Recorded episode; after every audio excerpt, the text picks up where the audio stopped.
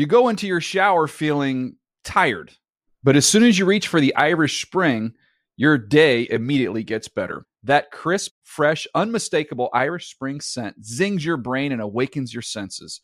So when you finally emerge from the shower, 37 minutes later, because you pay the water bill so you can stay in there as long as you want, you're ready to take on the day and smell great doing it. Irish Spring Body Wash and Bar Soap. Fresh, green, Irish. Shop now at a store near you. This is Amy Brown from Four Things with Amy Brown. Today, healthier is happening at CVS Health in more ways than you've ever seen. It's wellness destinations for seniors, including select locations with Oak Street Health and CVS Pharmacy. It's doctors, nurses, pharmacists, and everyone in between offering quality care and support virtually in person and on the phone. It's in home evaluations through Signify Health and meeting mental health needs through Aetna. And those are just a few of the ways that healthier is happening. To see more, visit cvshealth.com slash healthier happens together. CVS Pharmacy, Oak Street Health, CVS Specialty, Signify Health, and Aetna are part of CVS Health. Eligibility and services vary by location and individual. Getting ready to take on spring? Make your first move with the reliable performance and power of STIHL battery tools.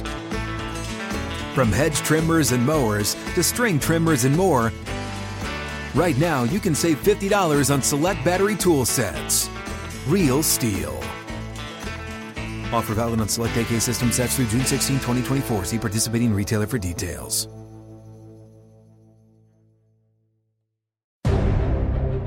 Around the NFL podcast operates on a higher plane of human existence. Welcome to another edition of the Around the NFL podcast. My name is Dan Hanzus, and I am joined by a room filled with some heroes Chris Wesseling and Gregg Rosenthal. What up, boys? Hey, Dan. How are you, fellas? I'm just trying. I need some shades for that bright yellow shirt Wesley's got today. I like it. Wes is like, I'm going He's on turning TV. LA. He's turning LA. Yeah, that's right. It's the going on videos. television. I want people to see me. I want to be stunning. Interesting theories you Yes. guys have. I'm in a, I'm in a really good mood because uh, uh, Greg, you know the Patriot dynasty's over. Ow! How about that?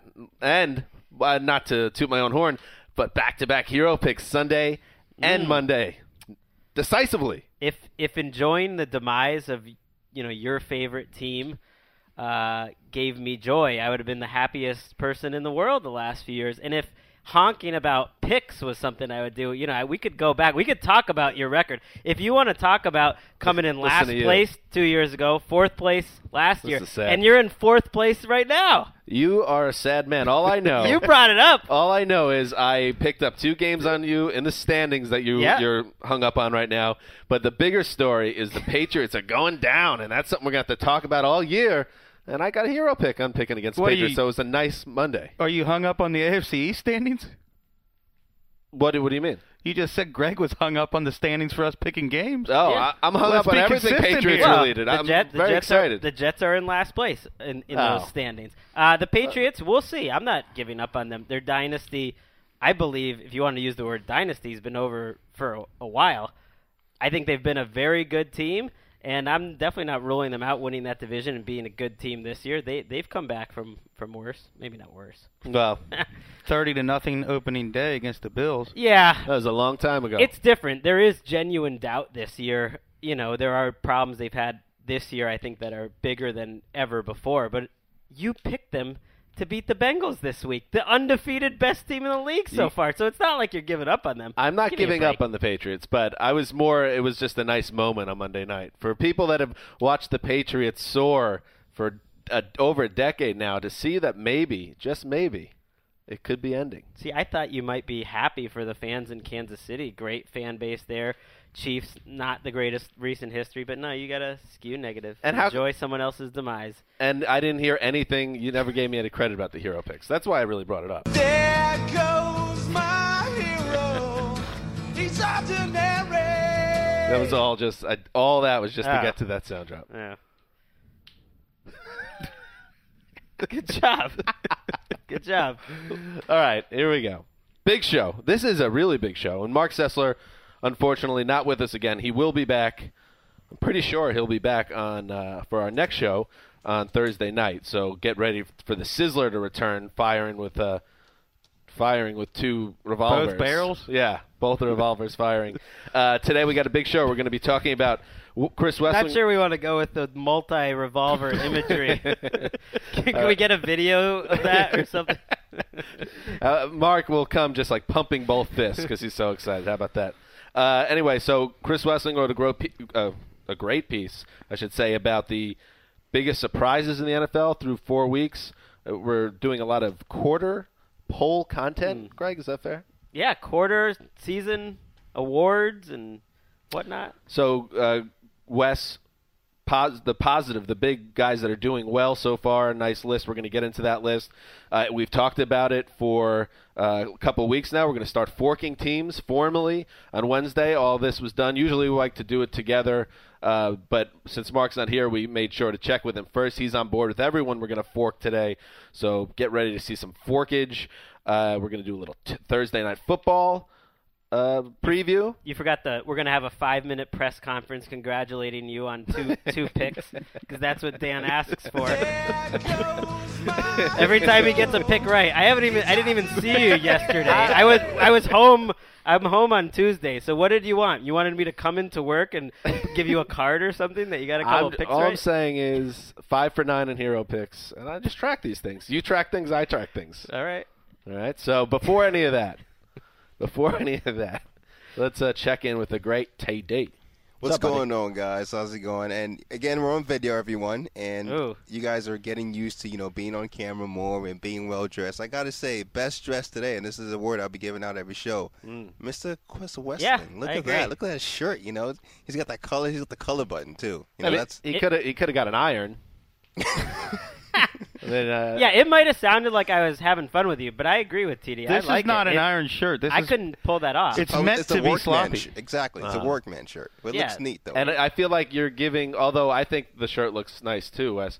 There's still some heat about Wes not wearing his hat that's being dropped off Yeah. onto you, TD. So I'm thinking this is your Peace peace, offering. offering, a little Exactly. olive branch situation. that's all it is. That's all it is. accept it for now. And I'm in, I'm in third place, I assume, right? Uh, for today, yes. Okay. There's always next show though. Okay. All right. Uh, let's do some news. Turn down for what?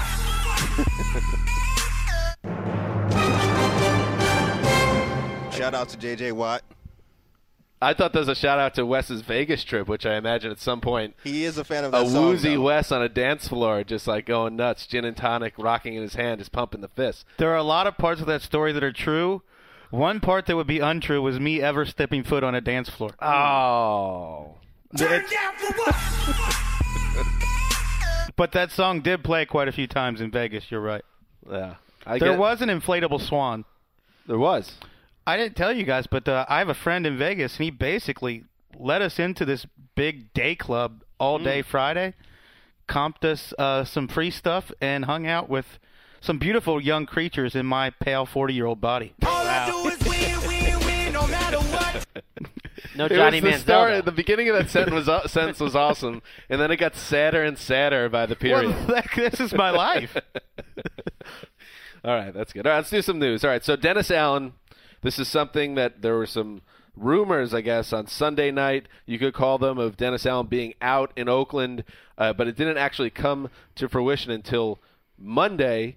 He was fired by the Oakland Raiders uh, after two and a quarter seasons with the team. And then on Tuesday, the team announced that Tony Sparano, the former Dolphins coach, who had been the offensive line coach for the Raiders, takes over on an interim basis. Uh, this is the decision the Raiders decided to make uh, amid an 0 4 start. I know uh, I got a real kick out of it, and a lot of people on Twitter did as well. The Raiders choosing to polish up their three Lombardi trophies and, and mount them behind the press conference on Tuesday, in which they announced that they were replacing their coach uh, before October. Uh, gentlemen, uh, what do you take away from the Dennis Allen era? Was this the right mo- time to get rid of Allen? And what do we think of Sparano? Well, I thought the time to get rid of him was in August when I said you got to get rid of both of these guys because they're running a clown show. And they were. They bungled the quarterback situation so bad that to me you had to get rid of them. You can't just tell your team we're a Super Bowl contender all off season and your veteran quarterback had nothing left and then your rookie quarterback wasn't ready to make you a contender. Dennis Allen, I'm not sure what he does well as a coach. After three, after two and a half years, what does he do well? they wasted everyone's time. It's a fault of ownership and uh, McKenzie because Mark Davis was quoted this offseason saying Reggie, talking about Reggie McKenzie, the general manager, is my guy, and Dennis is his guy. So you went into the season knowing you were going to fire him. You were giving him a chance to have a Hail Mary. I don't think Bill Belichick would coach this team to a winning record. It's a lousy, lousy roster. So they wasted an entire year and I'm more interested really about what happens next. I mean, Mark Davis is already admitting that yeah, you might give J- Jon Gruden a call, and I think that's their big white whale. They want they want Jon Gruden. They want Is to give it a good? shot. I don't I don't think it's necessarily good for the Raiders. I don't. Yeah, I don't think so either. I think Sparano is your ultimate earn- interim coach because he doesn't have a prayer here. He's inheriting a truly crappy team. So you can imagine, you could safely assume they're going to win between one and four games, maybe. And that I can't imagine that will be One game for each Lombardi trophy they displayed. so I assume that he will not stick around. He won't do enough to stick around, and then you're, they're probably going to try to make a splash. So I don't. My question is, if are the Raiders after 10 or 11 straight years of being a joke at this point?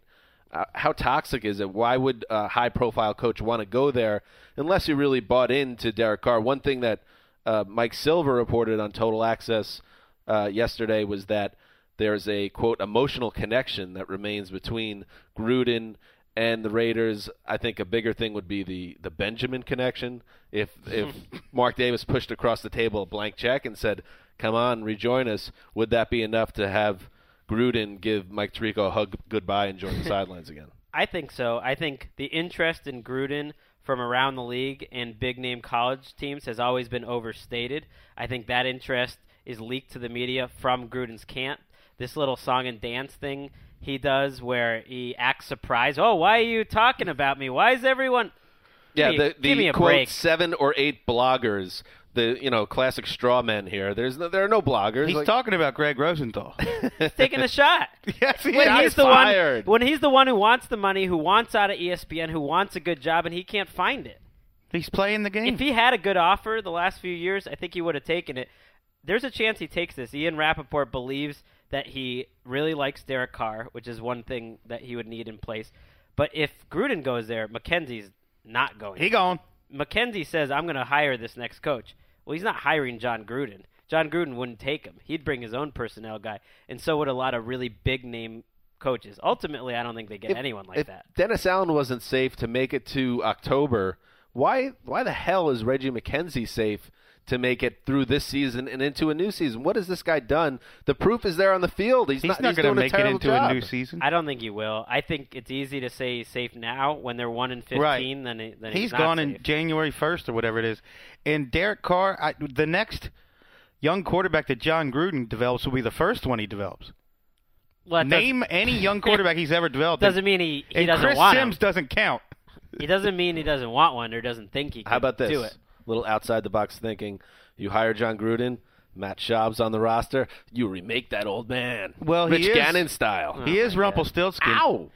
He spun Brad Johnson and Rich Gannon into gold. I mean, I take back what I said about it being a good idea for the Raiders, Jon Gruden. That it wouldn't be. It would be a good idea. It'd be a horrible He idea. would help. Go get a he good would help. coach, He would not be a better. name. He would be better. Go get a coach, not a name. I think he could coach them up, make them a little better than Do you been. see the Steelers doing this or any other quality or the Ravens? They don't go out and say, "Hey, we need to get a superstar name." They go out and get a guy who is in the NFL and impresses you by what he's doing on a daily basis.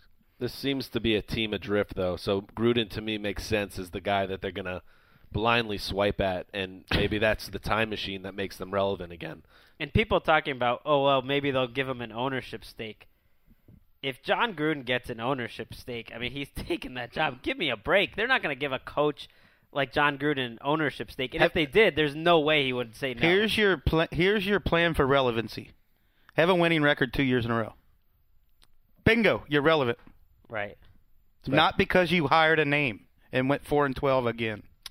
All right, so the Raiders are one franchise uh, in tumult right now. Now we move to Orchard Park, where the Buffalo Bills have, you know, they invested, I believe, a uh, first round pick uh, in EJ Manuel a year ago, and now he is on the bench. Kyle Orton announced as the starter by Doug Marrone, who in his press conference announcing Orton, the thing that to me was really uh, jumped out at me was Marrone referring to the front office. I didn't ask for an agreement. I just went in and said this is the direction I'm going. So Marrone used this press conference as some type of uh, um, you know, power play on some level, it seems. And Kyle Orton signed to an incredibly large contract right before the season started, it, that which was a sign that Manuel perhaps wasn't the guy that they believed in. Now is the quarterback as we uh, enter October.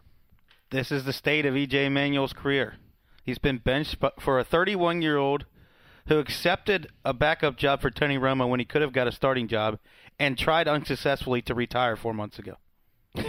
and has a mustache that doesn't belong in this time and place. He in can't human pull history. off any facial hair. He's tried so Can't many even times. pull off retirement. No, I mean he's the only thing he's good at is making a lot of money, and uh, but now he, they're asking this guy that who, you could safely, as Wes is alluding to, his heart might not be truly in uh, being a part of a winning football organization. Now you're giving him the keys to the kingdom and a a talented roster, the, a team that could actually go places if they had a quarterback that, can do anything.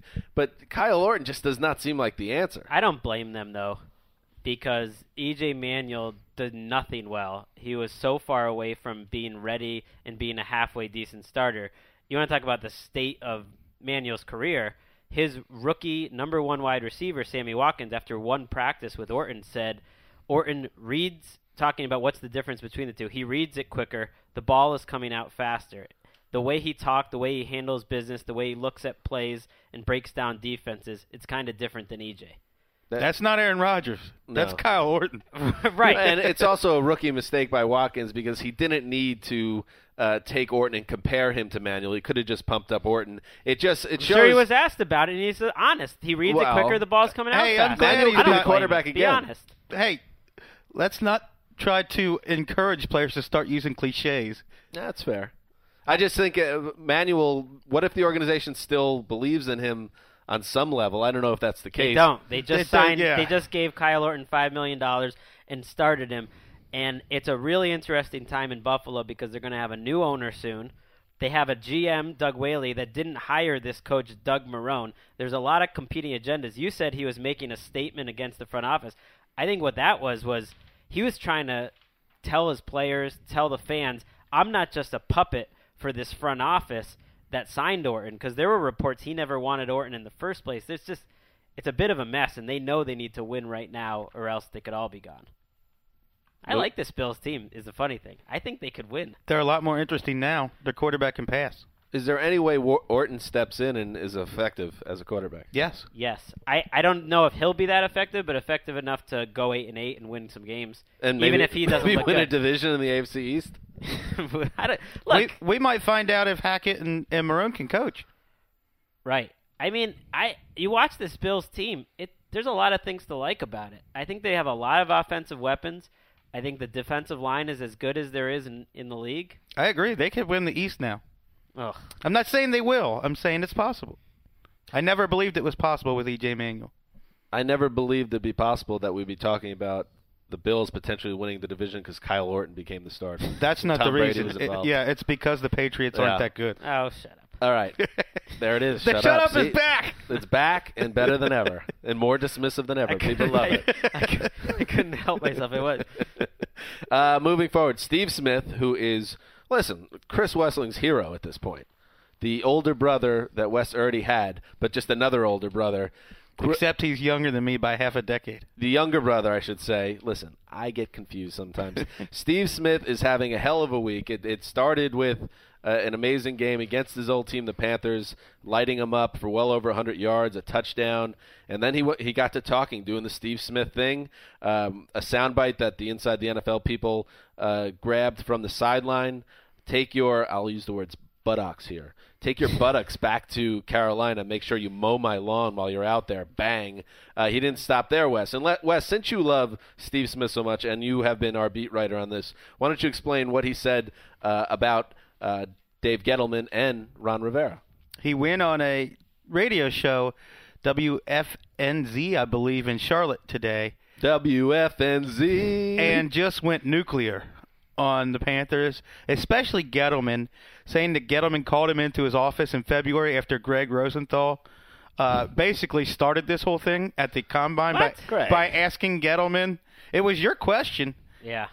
Do, is Butterfly is there effect. a chance that Steve Smith, you know, doesn't make the roster or some something along those lines? Right, and he stammered and didn't really give an answer. And I we talked about are we making too big a deal of this because we we almost didn't write a post on it. Right. And then it somehow gets back to Smith, Smith. said today that I was getting text messages and tweets from friends telling me, "Look, your future in Carolina is up in the air." Gregg Rosenthal sniffed this out. Greg, uh, real quickly, your general thoughts on the butterfly effect. I have no comment. So Shut up. See, that one hurt. That didn't Gettleman feel calls earned. him into the office and basically tells him you're washed up. You're a shadow of your former self. You're a distraction, and we think you're jealous of Cam Newton. Oofa. What?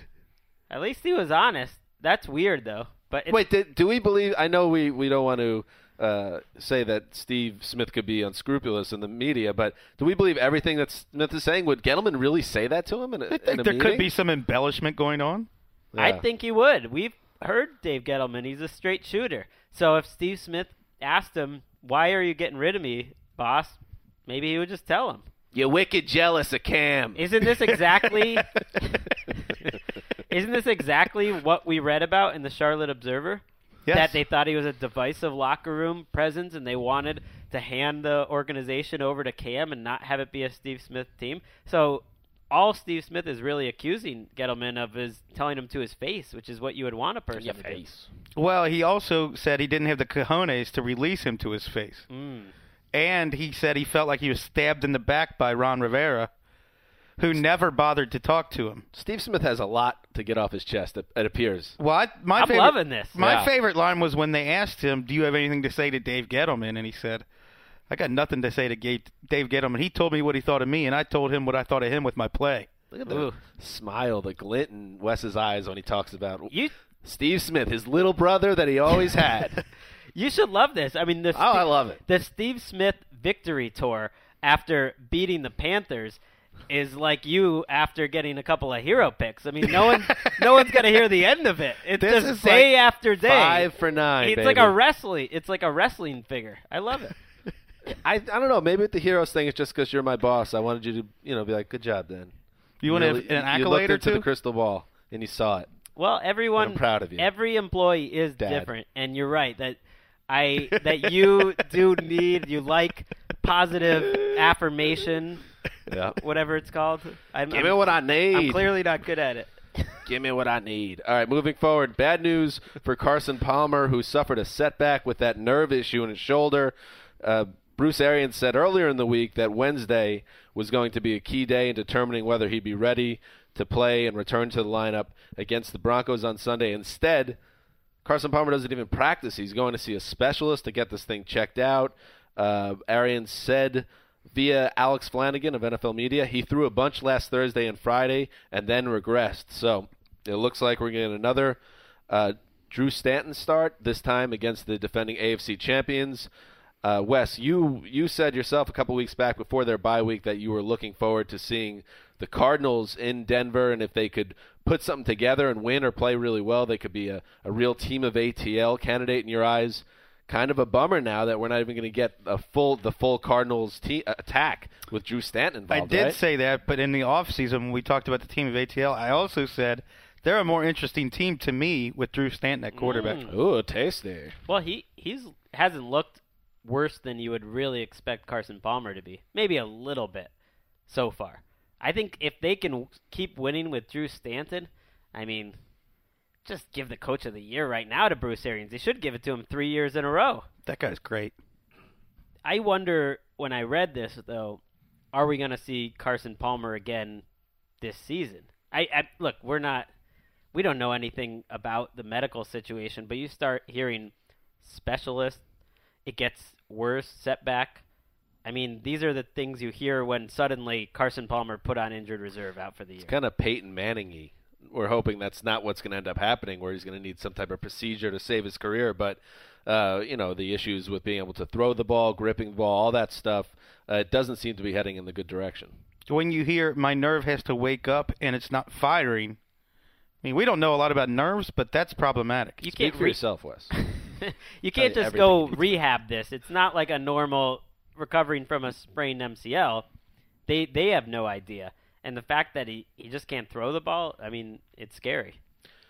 The New England Patriots, we talked about them at the top of the show, you may remember, um, are coming off that bad loss. Now they have to go on Sunday night to face the Cincinnati Bengals, uh, who are allowing a league low 11 points per game. So for the Patriots. Patriots offense to wake up. They're going to have a tough challenge. Tom Brady was on WEEI in Boston. Uh, he had this to say There's no magic scheme. It's up to the players to play a lot better than we're playing. This hasn't been an isolated incident. I don't think offensively we played well all year. So, Greg, I ask you, uh, this appears to be a spot where bad timing on the schedule for a team that really needs a big win and a nice offensive output to shut everybody up. Instead, they get one of the best defenses in football. I think it's a good spot. You know, it's a short week in a game that they're going to be the underdog, which is very rare in Foxborough. Almost never happens under Brady and Belichick. In a big stage, everyone's going to be watching. This is generally what when you can see what your team is made of, and that's kind of what they need right now. Isn't that what they needed on the big stage two nights ago? right. But that was a huge letdown performance. They've had a month of poor offense. They were last in the league in yards per play before Monday night, so they've been struggling each and every week. This is a spot where Brady and Belichick over the years would respond. So I, I think it, I think it's a good spot because because you'll learn if they get blown out again, then they're a bad team. Brady played very poorly in one half against the Dolphins. Played poorly against the Raiders for part okay, of, for part of the game, and had one of the worst starts of his career against the Chiefs. He isn't playing well, but I thought it was interesting in that article. Albert Breer had talked to quite a few executives, and they were unanimous in the decision that he is not the issue; it's the talent surrounding him.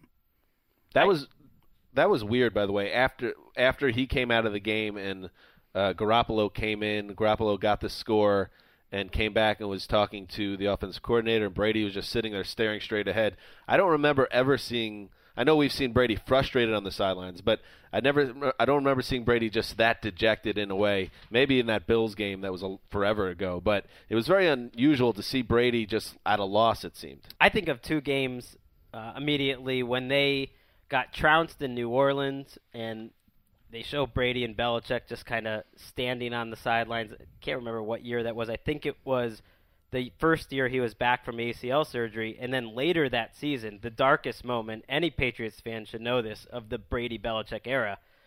33 to 14 home loss to the Ravens in the playoffs. Light boos cascading Oh, down yeah, on was- Foxborough.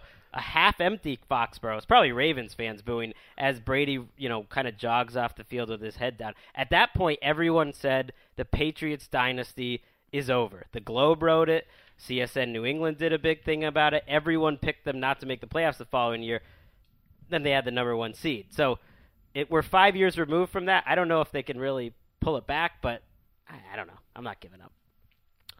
Finally, gentlemen, uh, Charlie Whitehurst, who we talked about a little bit last week, made a start. Who was named one of uh, Nashville Lifestyle's 25 most beautiful people in 2014. He has a shot uh, with a jaunty cap just askew, his long hair, and a shirt not dissimilar to Wes's shirt, only a different color, uh, posing in the magazine. But the one thing that jumped out, we you know we talked about how uh, Chaz Whitehurst thought that maybe he had a bunch of acoustic guitars, could play maybe a little bit of Glycerine. I Uh, think he can play Pink Houses too. maybe Pink Houses, Vaseline, maybe. I think, by Stone Temple Perhaps Pilots. Parts of it, one. he gets frustrated. it's pretty easy. Just Uh, try it. He gets frustrated easily, Clipboard Jesus. But it, they asked him this question, which was interesting: Is there a skill or activity that you want to take up slash learn, or one that you have mastered? Uh, and his answer: I need to learn to play my guitar. Bang! Bang. So it means he has a guitar, a guitar, potentially multiple guitars. Who knows? But at least one, and he doesn't know how to play it. Exactly as you predicted. Certain guys have the look. You the yes, guys you that saw have the right guitar through, but don't know how to play. You saw right through the Chaz Whitehurst affectations. Do you uh, just a real quick survey of this room? I think that counts as another hero pick, by the way. Oh, right. I think it counts as a Sessler. Every time there's a segment of the show that we didn't know was coming, it's always somehow patting Dan on the back. this was discussed. No, I love I love beforehand. this Whitehurst. I'm just curious who has this counts behind the glass as well. Who has a guitar but doesn't know how to play it? One. I've never owned a single musical instrument. Okay, I thought it would be more. I have a guitar that I don't know how to Oh, play. really? Yes. I once had a violin that I could play, but then stopped learning how to play. My brother majored in classical guitar and was a great, great guitar player. I tried. It's very difficult. I never learned to play a, a portion of Santa Monica.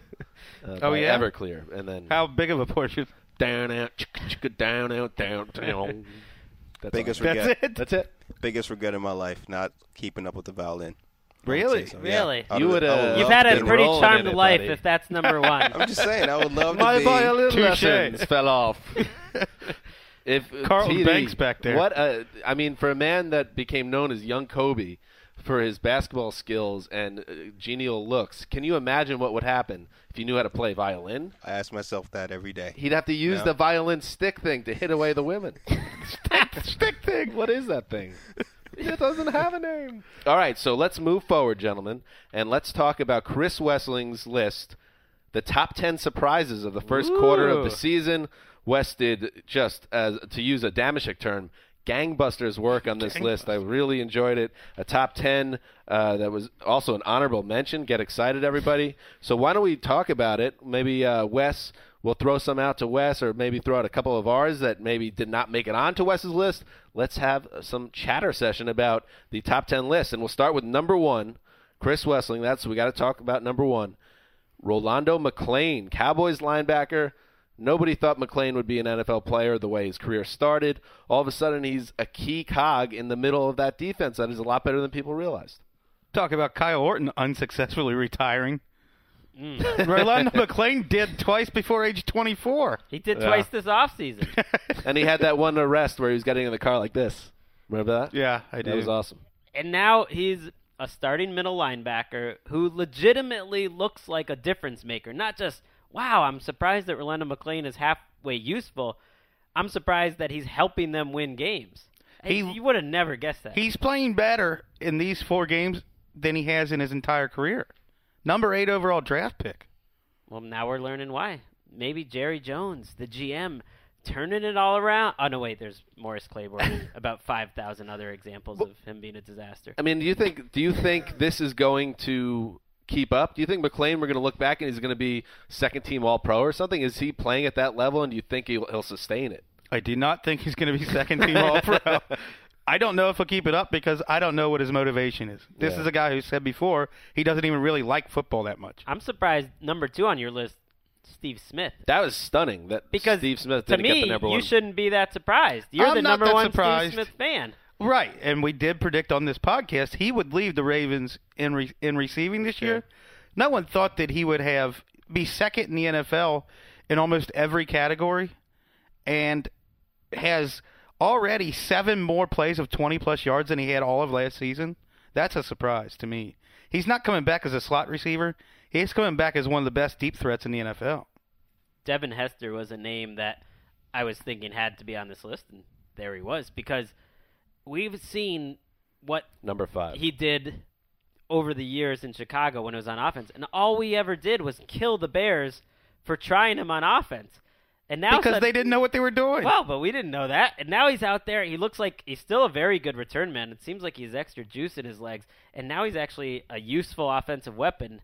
No one saw that. I think Dirk Koetter, the Falcons' offensive coordinator, is very good at what he does, whereas the Bears' offensive coordinators were never good at what they did. and Koetter is using him create creatively.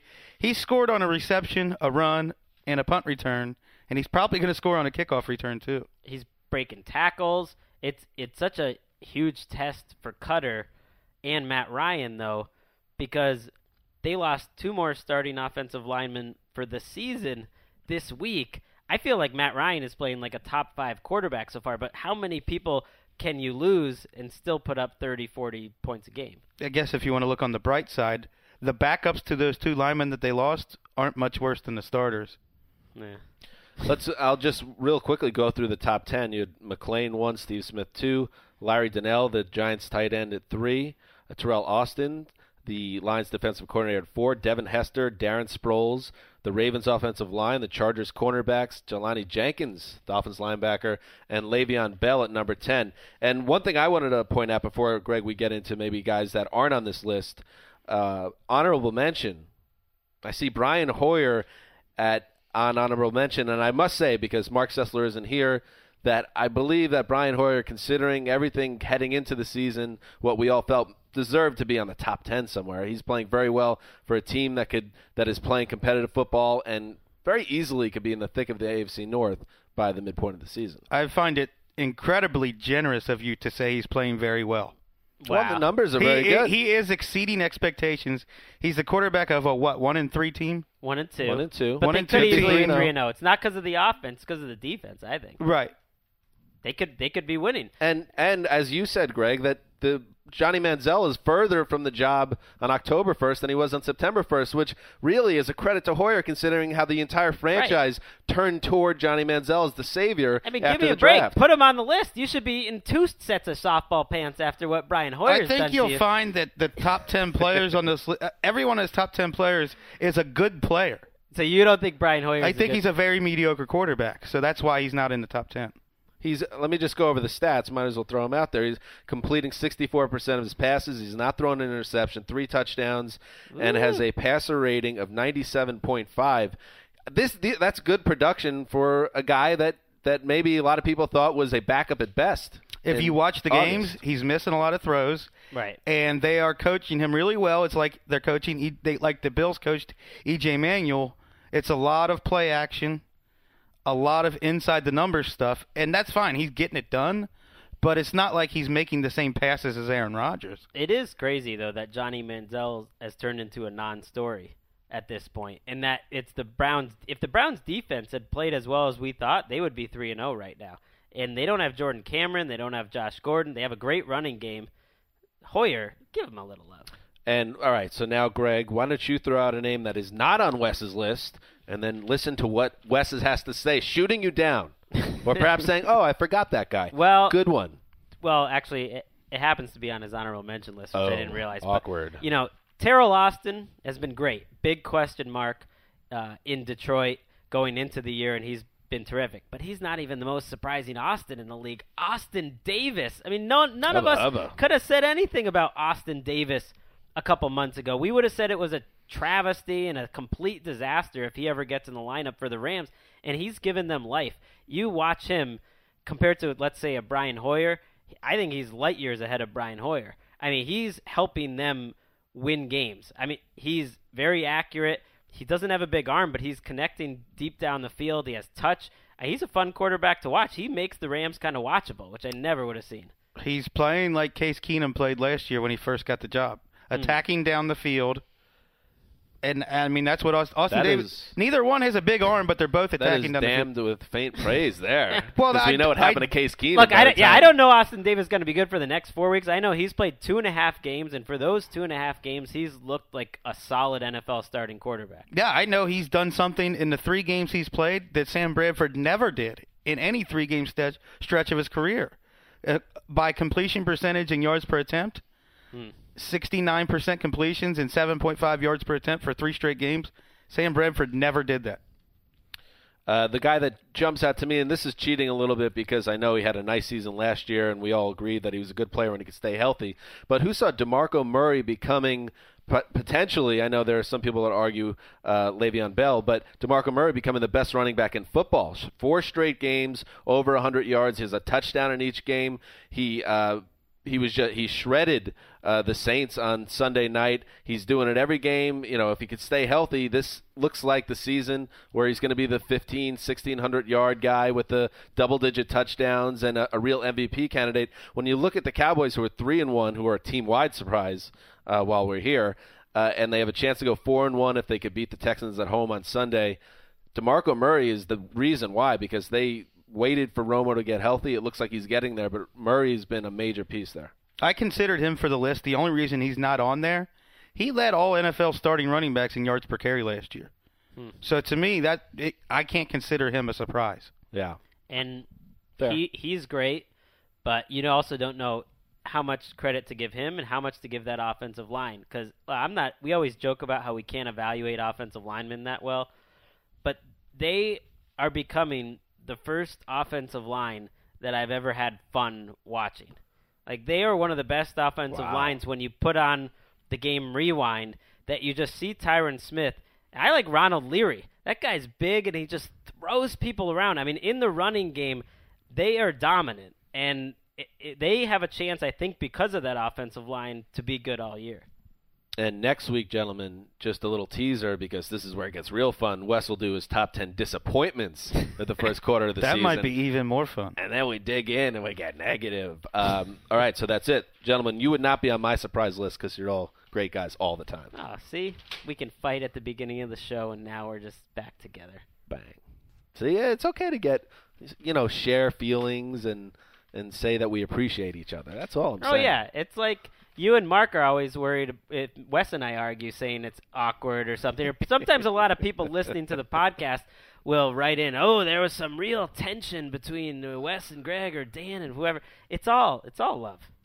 It's like your family. No, it's yeah, but Our let's listeners not say know us well enough to know that. I think. let's not say it's all an act either because it's real No, it's human not emotion.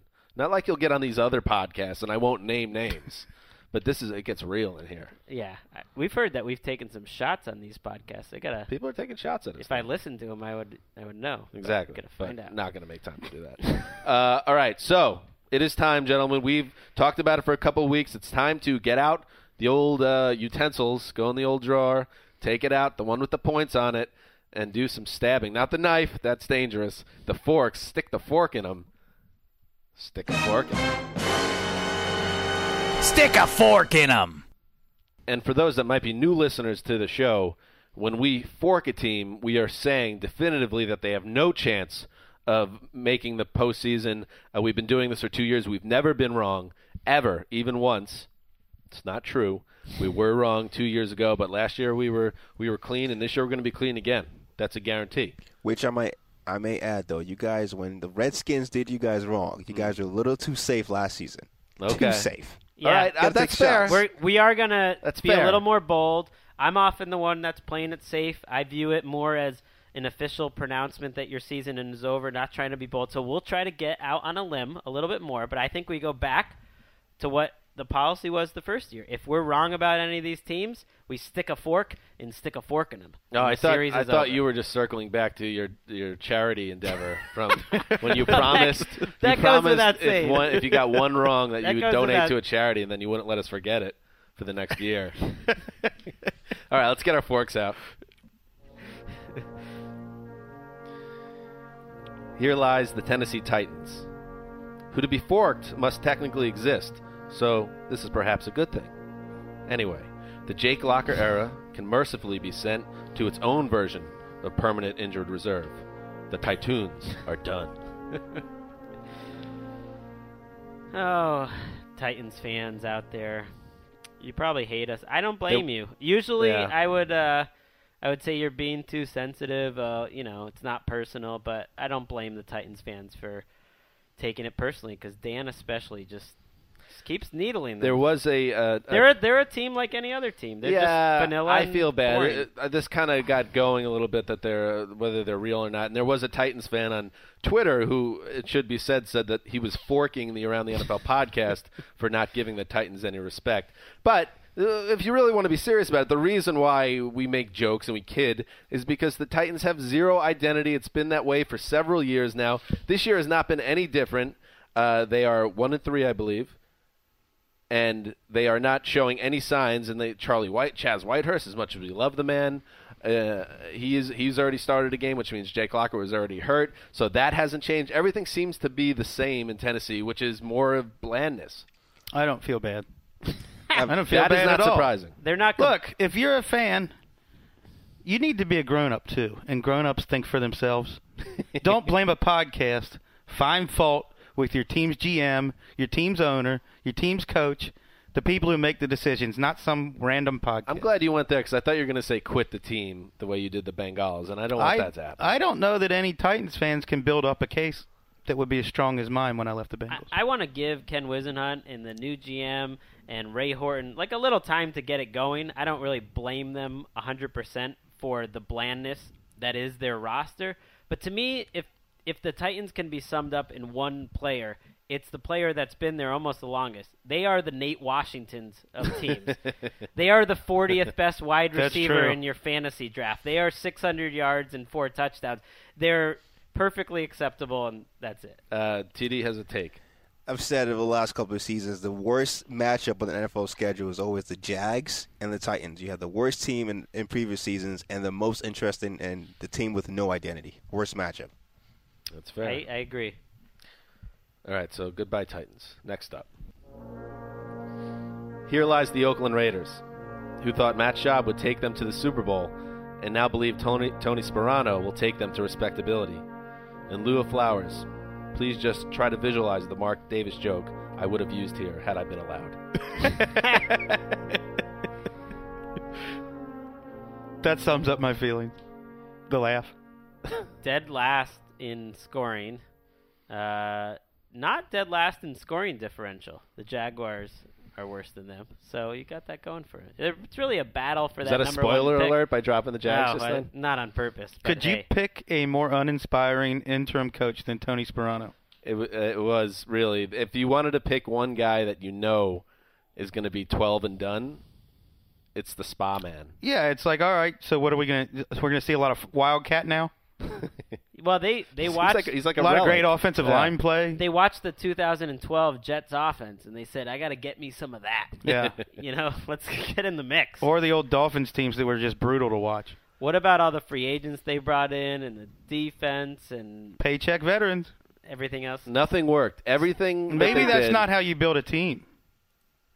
We heard for two years that Reggie McKenzie was the guy, and once his hands were untied, that he would be able to build a roster because he, he showed a lot of uh, potential in Green Bay. But then he was given that opportunity, and has been well documented. We don't need to get into it too deep here.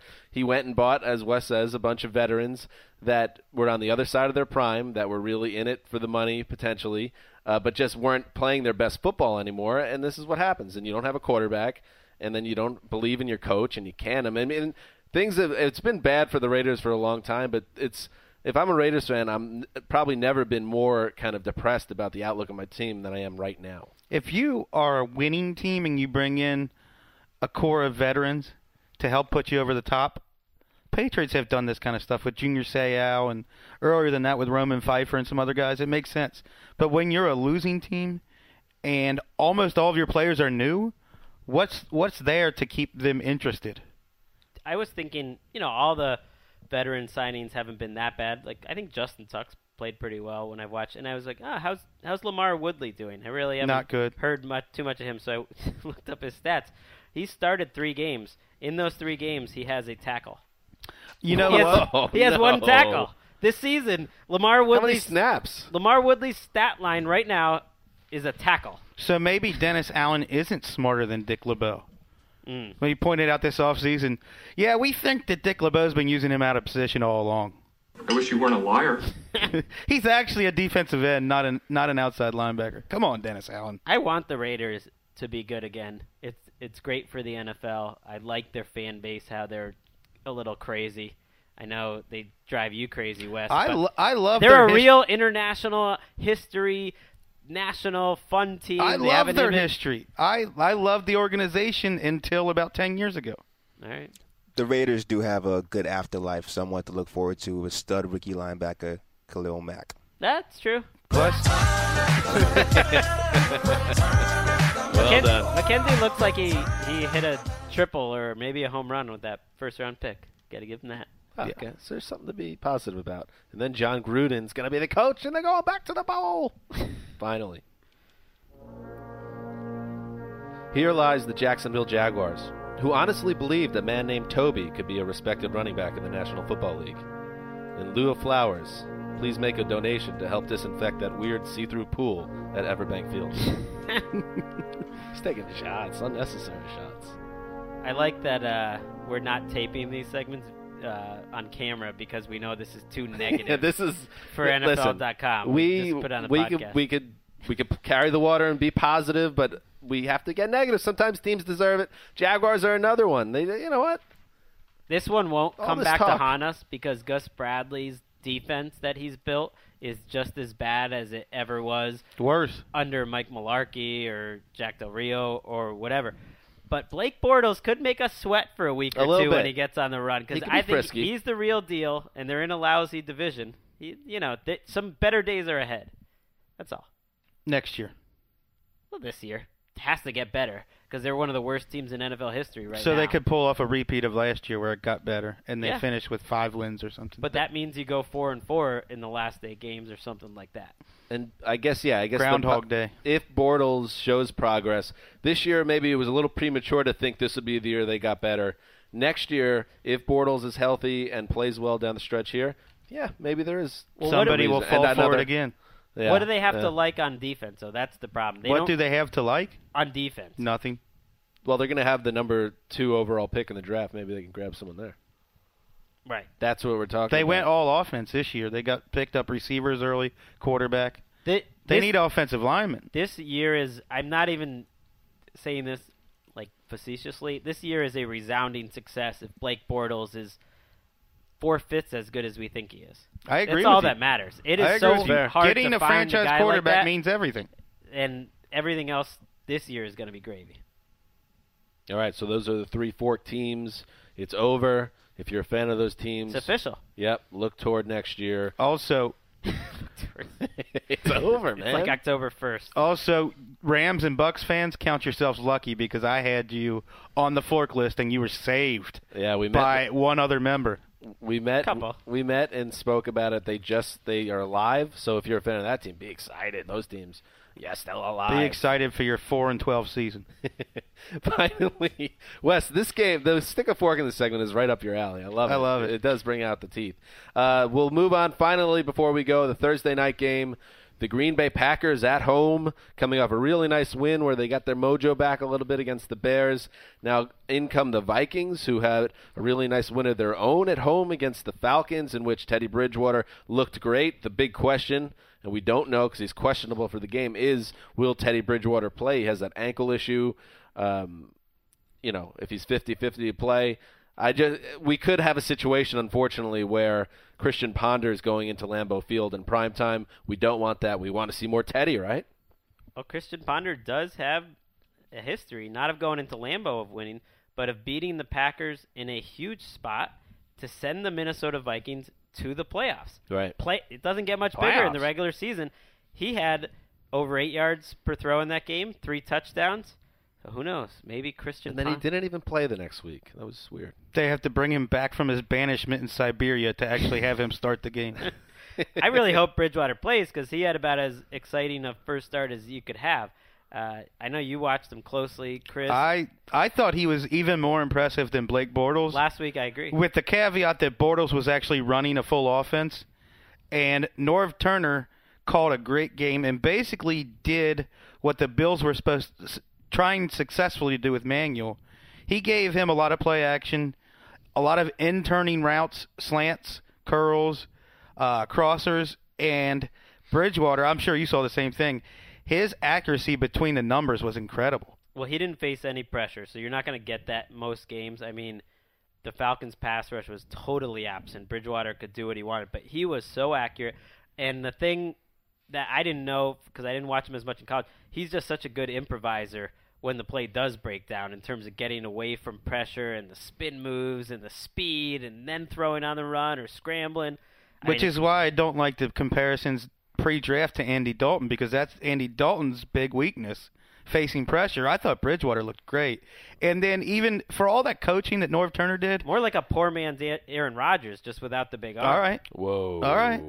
For all that poor. coaching Norv did when the Falcons came back to take the lead, they kind of they kind of took the shackles off of Bridgewater and let him play, and he came back and moved the offense really well. what's got what got lost in that game was Bridgewater didn't just play well. They had 558 yards of offense. That was against an NFL defense. So it wasn't just Bridgewater. Kind of too. an NFL defense, technically. Jerick McKinnon Looked great. looked pretty sweet, and Asiata 70. You know they rushed for 240 yards in that game. So Look, I, I don't think this is a walkover for Green Bay. I think we know who Matt Asiata is. right. he had a good game because of the defense he was facing. Right. But if Jerick McKinnon can be a, a weapon on a on a weekly basis, that's big. You know how fast McKinnon is? He's the type of fast that he can slow down in the middle of his run and just start sort of gliding while he's sort of looking at what everyone else is doing and they just, you know, go by him and then he speeds back up. That's Might a- be the best athlete at running back in the. NFL. Who needs Adrian Peterson? The, Get Vi- in the mix. the Vikings do. Not quite, Yeah. but uh, Anyway, w- w- I think uh, all right. We just talked about the Vikings almost the whole time, but do, do any of us think that they're going to pull it off here? It's kind of No. hard to pick them with no, with not on a short week. not But if Bridgewater is playing, I, I think this they have been equal, equally good as the Packers this year overall as a team. And for those for those of you on Twitter that have pointed out that the pack the Vikings should be a team of ATL uh, consideration, we'll see what happens after this game. Mm, I don't know. The Peterson thing is It's tough. It's bad. Um, all right, so that's it for today's version, today's edition of the Around the NFL podcast. We will be back Thursday night. A quick turnaround. Uh, we're going to preview all of Week Five games, go over the Minnesota Green Bay game, and talk about that with uh, the gentleman that will be uh, covering that for the Around the NFL team. But until then, this is Dan Hanzus signing off for the mailman, the boss, and TD behind the glass. Till Thursday.